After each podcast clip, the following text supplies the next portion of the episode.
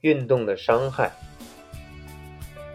我们都知道运动有益健康，对吗？但是并没有数据证明这一点啊。许多顶级运动员和体育健将在三十岁的时候就会浑身疼痛，他们的身体在运动中受到了极大的损害。身体的疼痛无处不在，从头部到无数的关节伤痛以及肌腱的损伤，这些伤害都是在运动过程中碰撞、过度的训练或者身体透支造成。运动扭伤和疼痛通常会造成中年时期的关节疼痛。显然，一些运动对一些儿童来说不再值得提倡。真正的问题在于竞争，过分的竞争促使人们去冒险，变得有攻击性，甚至超越身体极限去追求胜利。成年人对此负有责任。孩子们大都喜欢追求快乐。除非我们让他们去竞争，否则他们是不会为此狂热的。在体育竞赛中，失败也是个问题，但是有时候成功也是问题。现在很少有男孩会得到成年男性的足够关注。如果男孩在踢足球、打板球或者打网球方面表现出才华的话，很快就会有成年男性关注他。他的父亲或者教练会给他很多的鼓励，这样他就开始攀登体育运动的天梯了。男人找到了实现自己梦想的途径，男孩则获得了别人对自己的认可和支持。但是如果男孩受伤了该怎么办呢？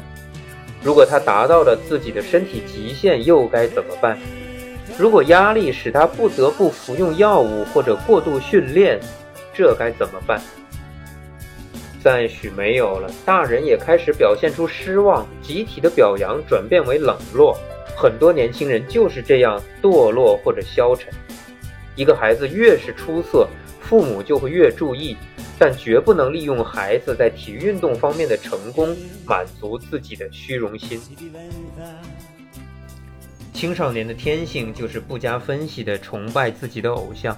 如果这个人是个出色的篮球运动员，那么男孩们不仅会模仿他的运动精神，也会模仿他的人品、态度、生活方式以及他开的所有玩笑。在欧洲一些天气寒冷的地方，人们更喜欢待在室内，运动并不是唯一的娱乐活动。男人用许多不同的方式来展示他们的男子气概，男孩会羡慕他们，并向音乐家、艺术家、工匠、电影制作人学习。在世界的其他地方，男孩有很多机会，他们的偶像也会帮助他们。在澳大利亚，你要么是一个运动员，要么什么都不是，这并不是什么好事。运动是好的，但并不是对每个人都有好处。儿童运动的最大问题就是，如果你不出色，就会被看扁。运动的另一个问题是来自于父母的压力。如果父亲是一个很出色的运动员，而他的儿子生来就很笨拙，或者说天生就不是运动员的料，那可能会遇到非常大的麻烦。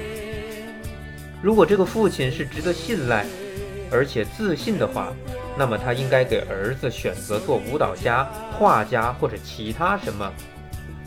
有一个失败的父亲，可能是一个更加严重的问题。相反，一个对运动不感兴趣的父亲，对热爱运动的孩子可能非常的严苛。寻找父子间共同的乐趣是非常重要的。不要像驱使奴隶一样驱使你的孩子去做他不喜欢的运动。除非你的儿子真的很喜欢，或者他自己认为这样非常值得。要寻找你们共同的爱好。现在有很多的父亲花大量的时间和金钱，请别人来指导、培训和教育自己的孩子。然而，这些陌生人对你的孩子通常漠不关心，也不会给予孩子应有的帮助。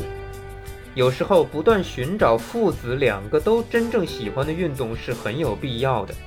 在操场上打棒球或者打排球，一起出去钓鱼，这些都是很好的运动。在这个过程中，父子可以很好的进行交流，享受那种在一起的简单快乐。